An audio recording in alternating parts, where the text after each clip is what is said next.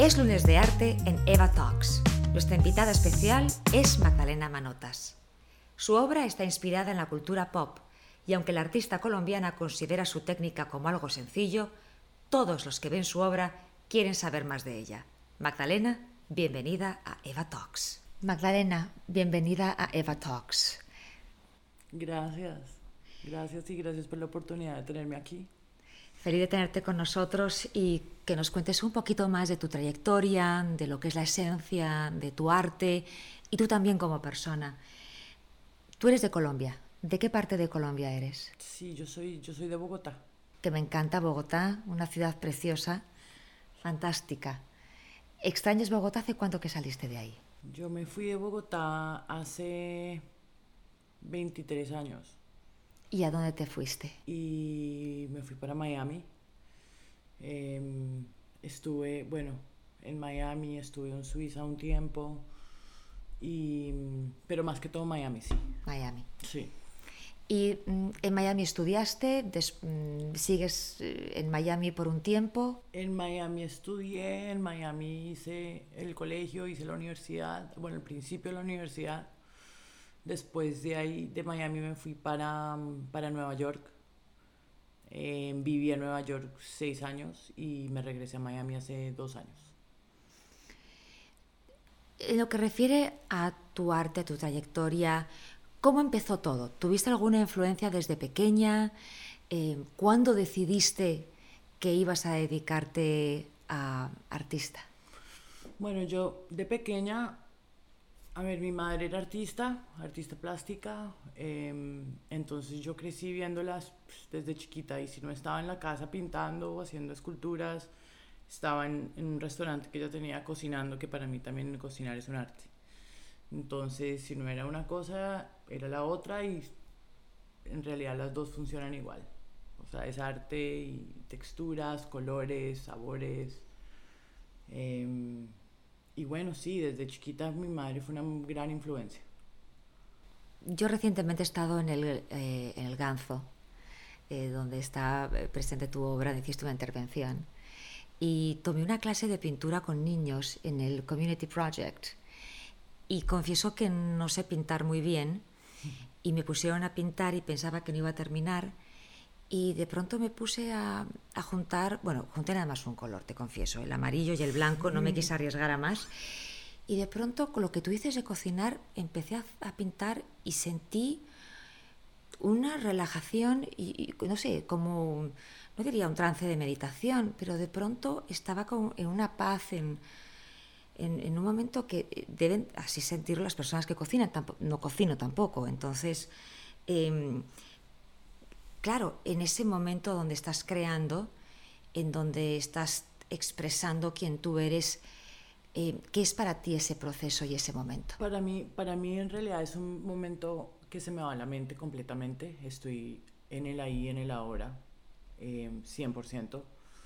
Em, en, en base a mí, yo no estoy pensando lo que voy a hacer. En realidad, me lo das, o sea, me das el lienzo, me das, bueno, cuando no es un trabajo ya que sé qué es lo que voy a hacer, que es mío, por personal, entonces ahí em, es lo que sale y no estoy pensando en lo que voy a hacer, ¿me entiendes? Entonces cada brush, perdón, cada brush stroke, cada pincelazo, cada es, es, es sentido, es visto, es, o sea, no es, es definitivamente meditativo para mí.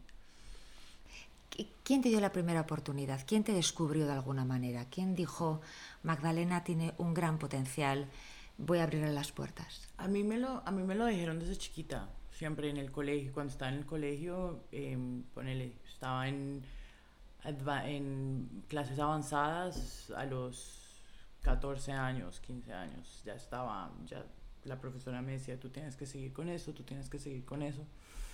Em, y yo al principio no le, no le paré, al principio no, como que no lo veía casi, ¿no? no era muy chiquita también y todo. Y después a través del tiempo me, me, me fui involucrando más, empecé a pintar más. Em, y todo salió en Nueva York, que todo salió que empecé, pues, mi, mi grupo de amigos todos eran artistas, artistas que hoy en día son bastante reconocidos y, y los viernes, los sábados nos las pasábamos en el estudio horas pintando. Sí, y ahí fue que empezó todo. Empecé a conocer gente en Nueva York, eh, tuve, mi, tuve mi primera exposición allá, em, en un sitio en Meatpacking District, en una galería, eh, todo me fue muy bien. Y ahí fue cuando empezó todo. Eso fue en el, pues, laboralmente. O sea, cuando, eh, cuando se puso en serio fue en el 2014. ¿Y cómo definirías, porque obviamente el trabajo va evolucionando, los estilos van evolucionando, cuál era tu estilo en tus comienzos, a nivel artístico, a nivel de definir tu obra? Cuando empecé, todo era muy... ¿Cómo te lo puedo explicar? Em, las mes, digamos, no era tan trabajado, elaborado el trabajo, ¿me entiendes? Cuando era más, pues cuando empecé eran influenciados por, por músicos, em, eran caras de personajes, o sí, era, era, más, era más realista, ponerle así. Ahorita ya, como ha elaborado, pues ahorita es abstracto, abstracto. Em, le toma más a la persona que está, que está viendo la obra definir o es más que todo le da la cada persona tiene su perspectiva diferente ante la obra ahora antes era más ok es una cara es un es esta persona es David Bowie es Jim Morrison es me entiendes entonces a través de, del tiempo eso ha sido pues, ha cambiado no sé si me. Sí, no, se entiende. La no, no, perfectamente bien. Luego hay una anécdota muy interesante porque tú vas a un taller mecánico y aquí es donde todo se pone interesante porque uno nunca sabe cuando llega a un sitio cómo te va a cambiar tu vida de diferentes formas. Totalmente. Entonces tú llegas a un taller mecánico por un amigo, una moto, algo totalmente alejado de tu carrera y ¿qué sucede ahí? Completamente. Yo fui allá a acompañar a un amigo que, que estaba haciendo una moto y, y de repente veo que habían como mil maniquís eh, y estaban todos cromados. Y entonces yo le dije al señor, ven acá y, esto cómo funciona y cómo estás cromando estos maniquís. Y el señor tenía una máquina y, entonces mi primera pregunta fue, ¿me puedo venir acá con un lienzo a ver qué pasa? Y el señor me dijo, claro. Y entonces mi primera obra que hice ahí es mi obra que hoy en día todavía es mi preferida. No, es, em, estuve ahí trabajando un año Em, pues rodeada de mecánicos, feliz de la vida. ¿Cómo te em, miraban los mecánicos cuando estabas eh, eh, en tu pues momento artístico? No, me imagino, ¿no? Porque además, ok, nos están escuchando, pero hay que ponerle mm, el, el look a la persona, ¿no? Eres alta, em, guapa, pareces modelo, es decir, eh, tienes, eh, eres una mujer muy guapa. Entonces me imagino que llegar con tu look de artista y a trabajar con la máquina eh, cromática, me imagino que ha debido ser, han debido de llorar cuando te fuiste. Sí, yo, bueno, yo hoy en día todavía me hablo con él. Me imagino. tengo una relación, es más, él me enseñó a usar la máquina. Después de que estuve trabajando ahí, em, presenté en Em, me, así me lancé, la verdad, sin pensar mucho en qué pasará, así no pensé en lo malo que pudo haber sucedido. Siempre fui muy positiva y no como no le di mucha cabeza. Y me puse a hacer lienzos sin, sin, sin la verdad, sin saber mucho en, en, si me iba a ir bien o no. Claro. Y cuando presenté en Art Basel, em, fue un éxito, vendí, pues, me, pues, vendí todo. Increíble. Y entonces ahí decidí comprarme la máquina. ¿Cómo es esta máquina? Perdona la curiosidad. La máquina tiene dos partes. Es un compresor, que es el que pues, te da el aire, y son cuatro cilindros, y en cada cilindro mezclas unos, unas cosas diferentes, unos químicos diferentes.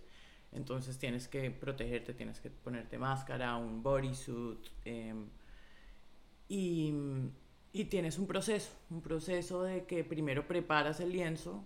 Eh, después le pones una base encima de la pintura o, o, en un lienzo blanco, como quieras. Después aplicas el cromo, los dos químicos se mezclan en esa máquina. Es una máquina de ponerle 3, 4 pies por 2. O sea, es.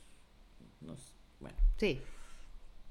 Em, Y, Es y decir, no puedes meter la máquina en un carry-on. no puedes meter la máquina en un carry-on. Sí, no, definitivamente ¿No hay la versión pequeña cuando viajas? No la hay. No la hay. No la hay. Todavía no. Todavía no. Hay que pedirla a ver si alguien escucha y la puede... Quizás la diseñen, ¿no? Sí, Todo es posible. todo es posible. y, mm, y bueno, nada, y entonces mi amigo ya, Arnold, se, me, se vino a Miami y, y, y me enseñó a utilizarla correctamente, porque allá yo tenía el amigo de ellos, en Nueva York tenía la, la ayuda de ellos y todo. Em, pero, y sí, bueno, fue así. eh, lo que es el destino de la vida, que te- pero también porque tú estabas abierta a, a verlo y a mirarlo, porque muchas veces estamos ciegos, llegamos a un sitio porque esté delante nuestro, no lo vemos, estabas preparada para ese momento, la vida te estaba poniendo una nueva oportunidad artística y tú la supiste interpretar de una manera muy única y muy tuya y te llevó a un, a un éxito y a un reconocimiento Claro. importante. Sí. Es, yo siempre he tenido curiosidad sobre eh, cómo se define el precio de una obra. Eh, a veces vemos mm, pues, obras que se venden por una cantidad importante de dinero. ¿Quién le pone el precio a las obras usualmente? ¿Cómo funciona ese proceso? Pues tienes dos maneras. Tienes, em, puedes tener un manager que, que- que te maneja y ahí él, él las distribuye a las, a las galerías o puedes ir directamente con las galerías. En mi caso, yo tengo galerías, em, pues que me representan, ¿no? Eh, en un futuro mi meta es abrir mi galería. Eh, pero en este momento tengo, tengo galerías que me representan y ellos son los que ponen el precio. Eh, dependiendo de quién compre tu obra, va subiendo el precio. Ponle que si un, un, un collector compra, compra una obra, ahí ya sube un poco más el, el, el ranking, ponele. Em, De tu cuenta de Instagram se puede deducir viendo las fotografías que viajas bastante. sí, a mí me encanta Te viajar. encanta. Sí, me encanta. ¿Qué lugares son los que más te gusta viajar? ¿O qué es un lugar al que tú siempre regresas? Que siempre regreso. Em, Europa. Siempre, Cualquier siempre sitio de a Europa. Sí, estoy en Y cuando tú viajas, por ejemplo, hay gente que se dedica a ir a restaurantes, otros a museos, otros Yo a soy- yo soy- shopping. Yo soy amante de la comida. Ok. amante de la comida y cocino también. Entonces me gusta mucho el tema, probar diferentes comidas, museos también, eh, integrarme un poco en la cultura. Me gusta hacer cosas eh, con gente del, del sitio. No me gusta precisamente ir a turistear. Entonces me gusta ver los, el, el hueco en la pared con la comida, ¿me entiendes? Claro. Homey, em, no sé. Te encanta Barcelona. Me gusta mucho Barcelona, sí. Eh, si yo te pediría una guía de restaurantes que cumpla los requisitos que hemos hablado, que estamos de acuerdo, homey, tranquilo, eh, ¿a cuál me, me dirías? ¿Hay alguno? Para serte sincera, Sí. hay uno que me encanta, pero no me acuerdo el nombre. Mm, Bueno, ¿cómo luce la fachada? Es- Vamos a ver si lo es podemos de ra- encontrar. pues, la especialidad es ramen. El ramen, bueno, no creo que deben haber muchos de ramen. Esperemos que no. ¿Y por dónde queda? No me acuerdo. Bueno, nos lo vas a deber, Magdalena, porque ahora nos has dejado con el es antojo. nos, has de- nos has dejado con el antojo. ¿Habrá algún post del restaurante en tu Instagram? ¿Sabes que sí? Fantástico. Ay. Entonces lo que vamos a animarle a la audiencia es que entre a tu Instagram y busque el ramen y bueno, quién sabe, quizás damos un, pre- un premio para incentivar a las personas, ¿no? O simplemente por pura curiosidad. Em, em, ¿Qué es lo que más te gusta de poder postear tus experiencias en Instagram, en las redes? ¿Qué oportunidad te ha dado eh, de conectar con las personas? Em, pues en base a trabajo, sí me Sí. ha salido trabajo. Me Sí, te ha salido trabajo. Sí, me ha salido trabajo. De hacer murales em, en Colombia, en Monterrey, en México, eh, en Buenos Aires. mm, y Yo te voy a contar que el, el incentivo para yo abrir mi primera cuenta social, que fue en Facebook, sucedió porque yo trabajaba en Miami y mis amigos, la mayoría estaban aquí, en Miami, y eh, yo tenía muchos eventos en muchas partes de Latinoamérica. Entonces me la pasaba viajando, haciendo eventos y llegaba a Miami muy cansada. Y cuando me veía con mis amigos, mis amigos me decían, pero no entiendo por qué estás tan cansada. eh, es tan extraño y no comprendían por mucho que yo les dijera. Entonces cuando surgió Facebook, yo abrí mi cuenta de Facebook y me dedicaba a poner todas las fotos de mis eventos.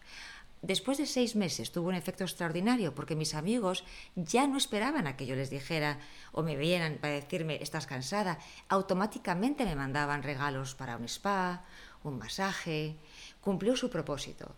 Eh, y luego cuando abrí mi cuenta de Instagram decidí que era la mejor forma de poner todos mis looks porque yo iba a tantos eventos que de pronto encontré que la mejor forma era de compartir, sobre todo con gente que vive lejos, mis looks.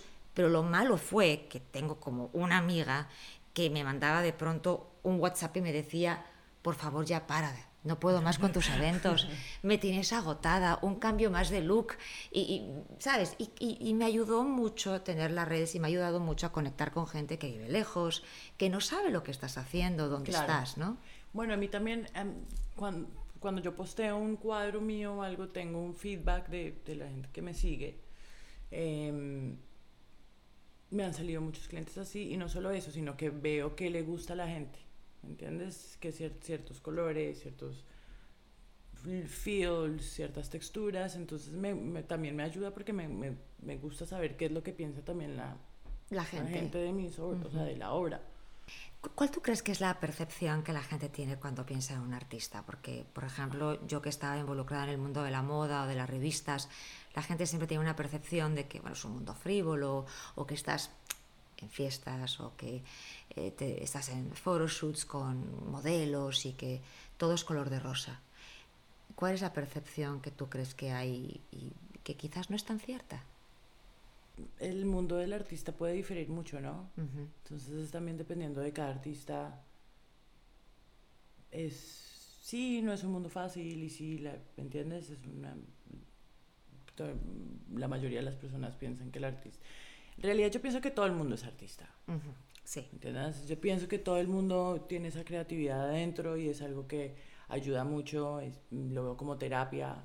Em, no necesariamente tienes que tener que saber pintar para ser artista, en realidad es poner colores juntos y, y es arte, es, es, es, es, una, es terapia.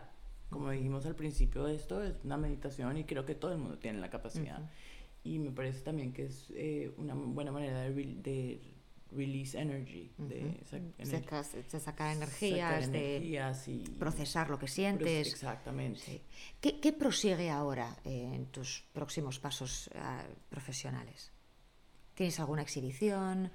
sí, ahorita. ¿Tienes pensado hacer otro proyecto?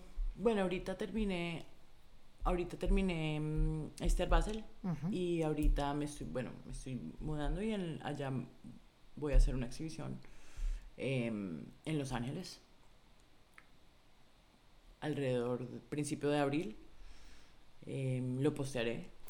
para que lo siga. para que lo siga. O quien esté en Los Ángeles vaya a verlo. esté en Los Ángeles podría ir a ver. Eh, va a ser una va, va, a ser una exhibición, una collection de, de, con mucha naturaleza eh, también por eso es que estoy pensando en Malibu, por la naturaleza, por, bueno. Entonces a mí me, me, me, afecta mucho el entorno donde estoy con el tema del arte. Cuando estaba haciendo los cuadros en Nueva York, las, las pinturas eran, eran densas, eran frías, eran... Claro.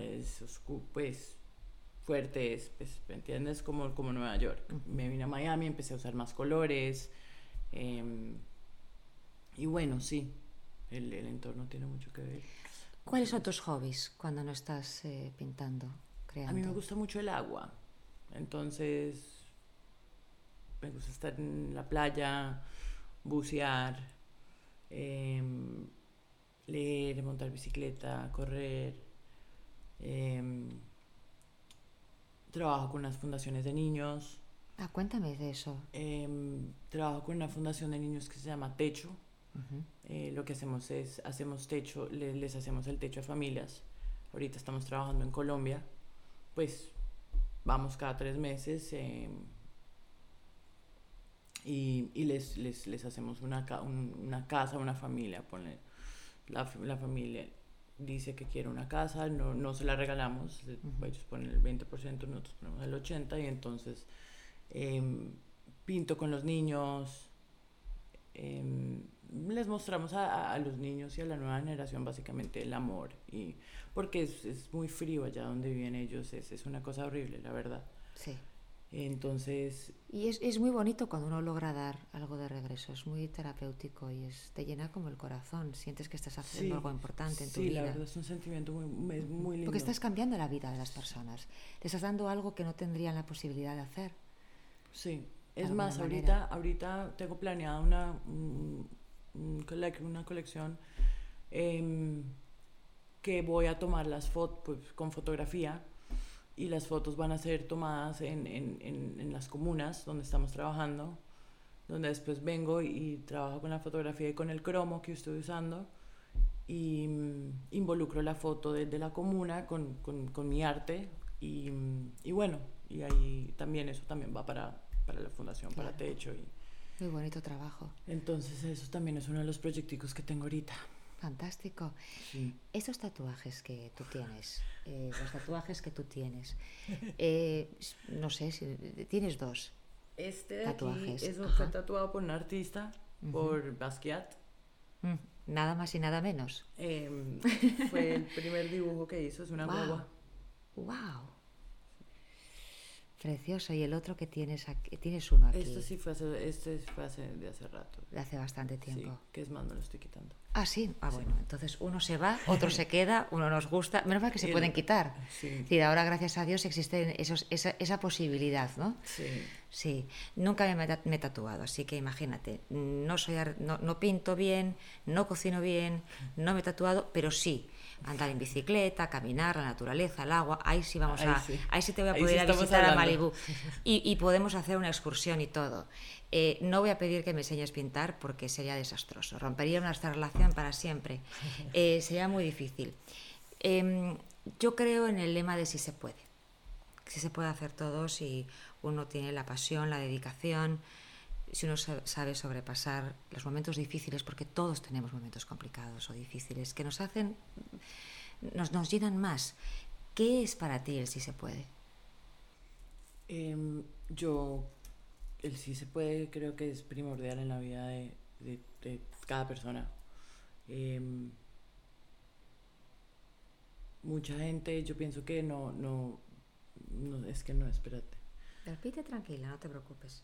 Em, el sí se puede, el, el, el- yo creo que uno atrae todo, ¿no? Y pensar en que sí se puede y el, y el-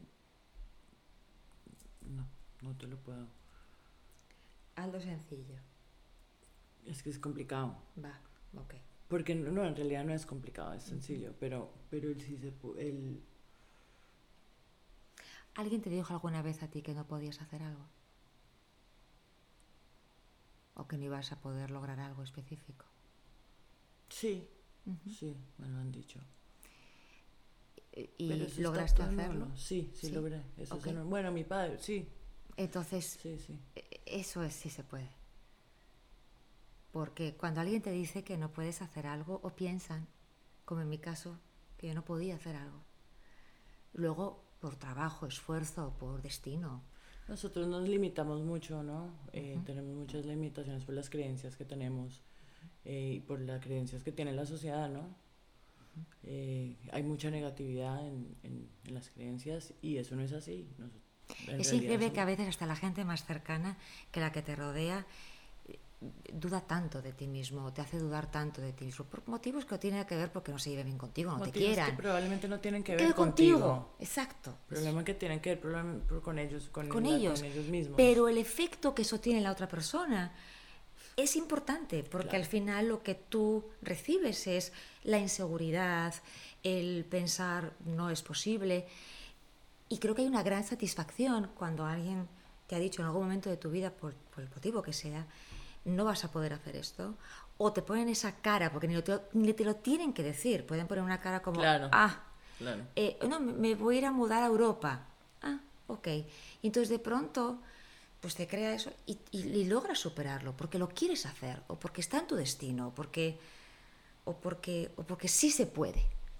Y yo creo que ese, ese es algo bien importante que a todos nos ha sucedido de diferentes formas, ¿no? Pero está dentro de uno mismo Claro. superarlo. Claro, sí.